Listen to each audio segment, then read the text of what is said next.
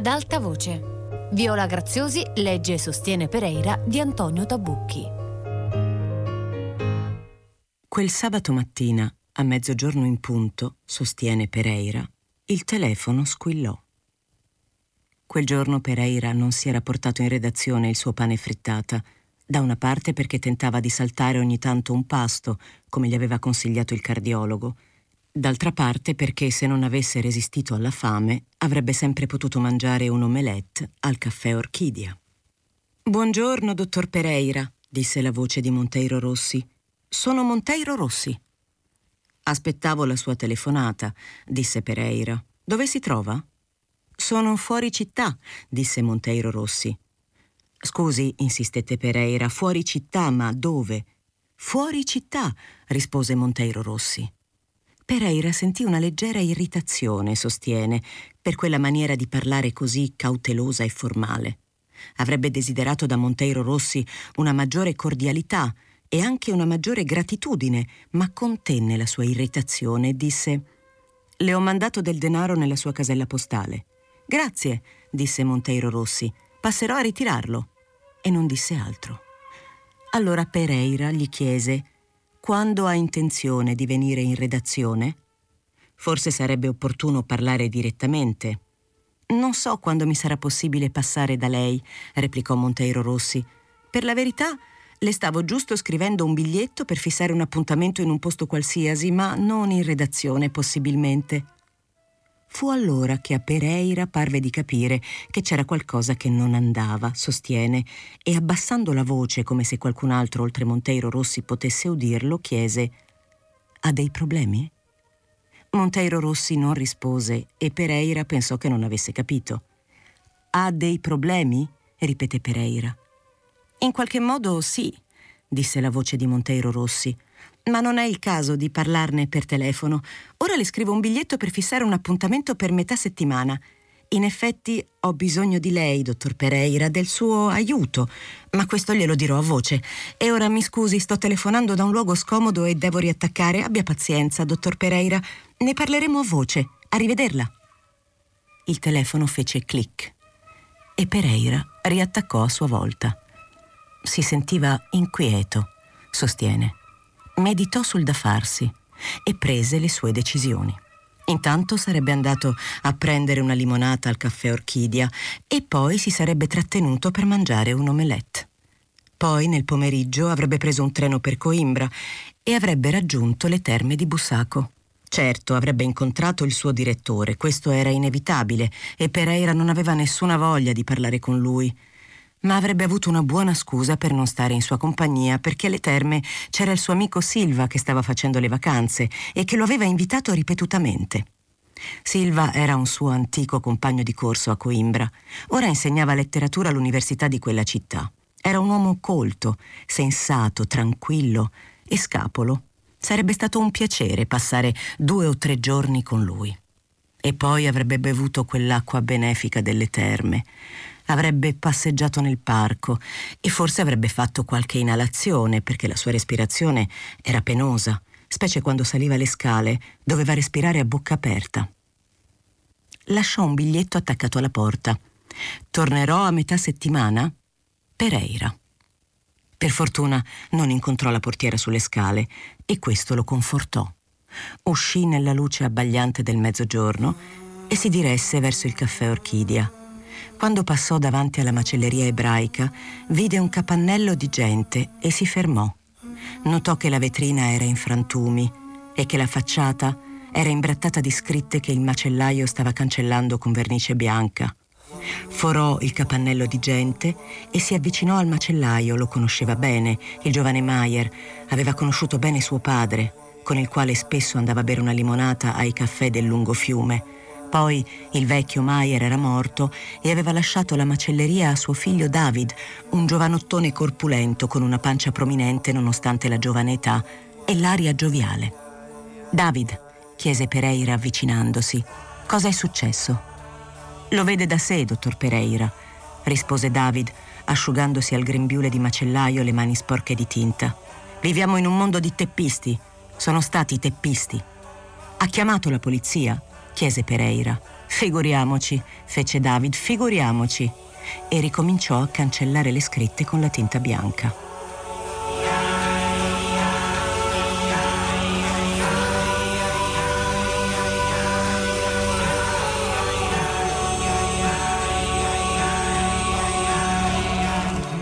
Pereira si diresse al caffè Orchidia e si sistemò all'interno, davanti al ventilatore.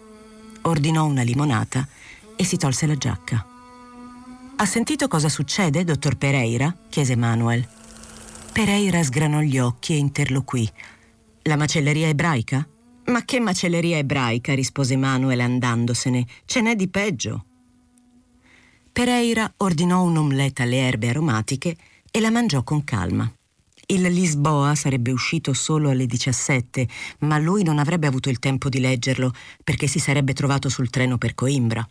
Magari poteva farsi portare un giornale del mattino, ma dubitava che i giornali portoghesi riportassero l'avvenimento a cui si riferiva il cameriere. Semplicemente le voci correvano, andavano di bocca in bocca. Per essere informati bisognava chiedere nei caffè, ascoltare le chiacchiere. Era l'unica maniera per essere al corrente oppure comprare qualche giornale straniero in una rivendita di Rua de Ouro. Ma i giornali stranieri, quando arrivavano, arrivavano con tre o quattro giorni di ritardo. Era inutile cercare un giornale straniero, la cosa migliore era niente a nessuno. Voleva andarsene, semplicemente alle terme, godersi qualche giorno di tranquillità, parlare con il professor Silva, amico suo, e non pensare al male del mondo. Ordinò un'altra limonata si fece portare il conto, uscì, si diresse alla posta centrale e fece due telegrammi, uno all'albergo delle terme per prenotare una camera e uno al suo amico Silva. Arrivo a Coimbra con il treno della sera. Stop. Se puoi venirmi a prendere in macchina, te ne sarei grato. Stop. Un abbraccio. Pereira. Poi si diresse a casa sua per preparare la valigia. Pensò che il biglietto lo avrebbe fatto direttamente in stazione.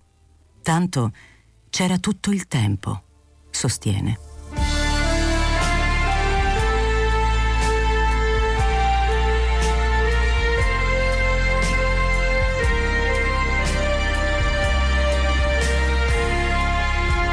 Quando Pereira arrivò alla stazione di Coimbra, sulla città c'era un tramonto magnifico, sostiene.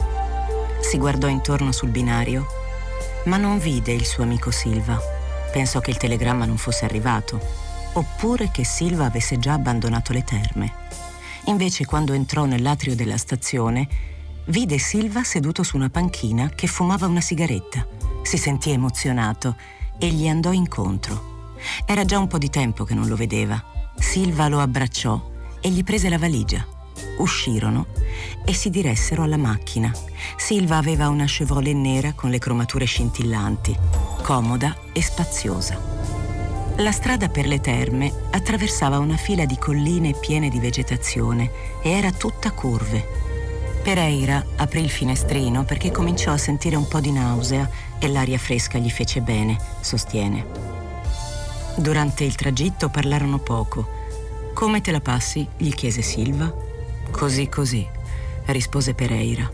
Vivi solo? gli chiese Silva. Vivo solo, rispose Pereira. Secondo me ti fa male, disse Silva. Dovresti trovarti una donna che ti faccia compagnia, che ti rallegri la vita. Capisco che tu sia molto legato al ricordo di tua moglie, ma non puoi passare il resto della tua vita coltivando memorie. Sono vecchio, rispose Pereira. Sono troppo grasso e soffro di cuore. Non sei affatto vecchio, disse Silva. Hai la mia età. E quanto al resto, potresti fare una dieta, concederti delle vacanze, pensare di più alla tua salute. Beh, disse Pereira. Pereira sostiene che l'albergo delle terme era splendido, un edificio bianco, una villa immersa in un grande parco. Salì in camera sua e si cambiò di abito. Indossò un vestito chiaro e una cravatta nera. Silva lo aspettava nella hall, sorseggiando un aperitivo. Pereira gli chiese se aveva visto il suo direttore. Silva gli strizzò l'occhio. Cena sempre con una signora bionda di mezza età, rispose. Una cliente dell'albergo. Pare che abbia trovato compagnia. Meglio così, disse Pereira. Questo mi esime da conversazioni formali. Entrarono nel ristorante. Era una sala ottocentesca, affrescata con festoni di fiori sul soffitto. Il direttore stava cenando a un tavolo centrale in compagnia di una signora in abito da sera. Il direttore alzò la testa e lo vide. Sul suo volto si dipinse un'espressione meravigliata e con una mano gli fece cenno di avvicinarsi. Pereira si avvicinò mentre Silva raggiungeva un altro tavolo. Buonasera, dottor Pereira, disse il direttore. Non mi aspettavo di vederla qui. Ha abbandonato la redazione? La pagina culturale è uscita oggi, disse Pereira. Non so se ha ancora potuto vederla, perché il giornale forse non è arrivato a Coimbra. C'era un racconto di Maupassant e una rubrica di cui mi sono fatto carico, intitolata Ricorrenze. Ad ogni modo mi trattengo solo un paio di giorni. Mercoledì sarò di nuovo a Lisbona per preparare la pagina culturale del prossimo sabato. Signora, mi scusi, disse il direttore rivolto alla sua commensale. Le presento il dottor Pereira, un mio collaboratore. E poi aggiunse la signora Maria Dovale Santareis. Pereira fece un inchino con la testa. Signor direttore, disse, volevo comunicarle una cosa. Se lei non ha niente in contrario, avrei deciso di assumere un praticante che mi dia una mano, giusto per fare i necrologi anticipati dei grandi scrittori che possono morire da un momento all'altro. Dottor Pereira, esclamò il direttore, sto qui cenando in compagnia di una gentile e sensibile signora con cui stavo intrattenendo una conversazione di cose amusante e lei mi viene a parlare di persone in procinto di morire mi pare poco fine da parte sua. Scusi, signor direttore, sostiene di aver detto Pereira. Non volevo fare una conversazione professionale, ma nelle pagine culturali bisogna anche prevedere che scompaia qualche grande artista e se costui scompare all'improvviso è un problema fare un necrologio da un giorno all'altro. Del resto lei si ricorda che tre anni fa, quando scomparve T.E. Lawrence, nessun giornale portoghese ne parlò in tempo. Fecero tutti il necrologio una settimana più tardi e se vogliamo essere un giornale moderno bisogna essere tempestivi. Il direttore masticò lentamente il boccone che aveva in bocca e disse Va bene, va bene, dottor Pereira. Del resto le ho lasciato pieni poteri per la pagina culturale. Vorrei solo sapere se il praticante ci costa molto e se è una persona di fiducia. Se è per questo, rispose Pereira, mi sembra una persona che si accontenta di poco. È un giovane modesto e poi si è laureato con una tesi sulla morte all'Università di Lisbona. Di morte se ne intende. Il direttore fece un gesto perentorio con la mano, bevve un sorso di vino e disse Senta, dottor Pereira, non ci parli più di morte, per favore, altrimenti ci rovina la cena. Quanto alla pagina culturale, faccia pure di testa sua. Di lei mi fido. Ha fatto il cronista per trent'anni. E ora buonasera e buon appetito. Pereira si diresse al suo tavolo e si sedette di fronte al suo compagno. Silva gli domandò se voleva un bicchiere di vino bianco e lui fece cenno di no con la testa, chiamò il cameriere e ordinò una limonata. Il vino non mi fa bene, spiegò. Me lo ha detto il cardiologo. Silva ordinò una trota con le mandorle e Pereira un filetto di carne alla stroganoff con un uovo in camicia sopra cominciarono a mangiare in silenzio. Poi, a un certo punto, Pereira chiese a Silva cosa ne pensava di tutto questo. Tutto questo cosa? chiese Silva. Tutto, disse Pereira, quello che sta succedendo in Europa. Oh, non ti preoccupare, replicò Silva, qui non siamo in Europa, siamo in Portogallo. Pereira sostiene di aver insistito. Sì, aggiunse. Ma tu leggi i giornali e ascolti la radio. Lo sai cosa sta succedendo in Germania e in Italia. Sono fanatici. Vogliono mettere il mondo a ferro e fuoco. Non ti preoccupare, rispose Silva, sono lontani. D'accordo, riprese Pereira. Ma la Spagna non è lontana, è a due passi. E tu sai cosa succede in Spagna, è una carneficina. Eppure c'era un governo costituzionale, tutto per colpa di un generale bigotto. Anche la Spagna è lontana, disse Silva. Noi siamo in Portogallo. Sarà, disse Pereira. Ma anche qui le cose non vanno bene. La polizia la fa da padrona, ammazza la gente, ci sono perquisizioni, censure. Questo è uno Stato autoritario. La gente non conta niente, l'opinione pubblica non conta niente. Silva lo guardò e posò la forchetta. Stai bene a sentire, Pereira, disse Silva. Tu credi ancora nell'opinione pubblica? Ebbene, l'opinione pubblica è un trucco che hanno inventato gli anglosassoni, gli inglesi e gli americani. Sono loro che ci stanno smerdando, scusa la parola, con questa idea dell'opinione pubblica. Noi non abbiamo mai avuto il loro sistema politico, non abbiamo le loro tradizioni, non sappiamo cosa sono le trade unions. Noi siamo gente del sud, Pereira, e ubbidiamo a chi grida di più, a chi comanda. Noi non siamo gente del sud, obiettò Pereira. Abbiamo sangue celta. Ma viviamo nel sud, disse Silva. Il clima non favorisce le nostre idee politiche. Laissez faire, laissez passer. È così che siamo fatti. E poi senti, ti dico una cosa. Io insegno letteratura e di letteratura me ne intendo. Sto facendo un'edizione critica dei nostri trovatori, le canzoni d'amico, non so se te ne ricordi all'università. Ebbene, i giovani partivano per la guerra e le donne restavano a casa a piangere e i trovatori raccoglievano i loro lamenti. Comandava il re, capisci? Comandava il capo. E noi abbiamo sempre avuto bisogno di un capo, ancora oggi abbiamo bisogno di un capo. Però io faccio il giornalista, replicò Pereira. E allora? Disse Silva. Allora devo essere libero, disse Pereira, e informare la gente in maniera corretta.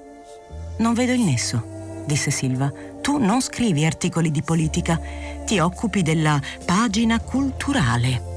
Pereira a sua volta posò la forchetta e mise i gomiti sul tavolo.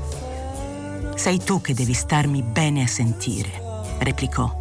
Immagina che domani muoia Marinetti. Lo hai presente, Marinetti? Vagamente, disse Silva. Ebbene, disse Pereira, Marinetti è una carogna. Ha cominciato col cantare la guerra. Ha fatto apologia delle carneficine. È un terrorista. Ha salutato la marcia su Roma. Marinetti è una carogna e bisogna che io lo dica. Vai in Inghilterra, disse Silva. Là potrai dirlo quanto ti pare. Avrai un sacco di lettori. Pereira finì l'ultimo boccone del suo filetto. Vado a letto, disse. L'Inghilterra è troppo lontana. Non prendi un dessert? chiese Silva. A me andrebbe una fetta di torta. I dolci mi fanno male, disse Pereira. Me lo ha detto il cardiologo. E poi sono stanco del viaggio. Grazie di essermi venuto a prendere alla stazione. Buonanotte e a domani. Pereira si alzò e se ne andò senza dire altre parole. Si sentiva molto stanco, sostiene.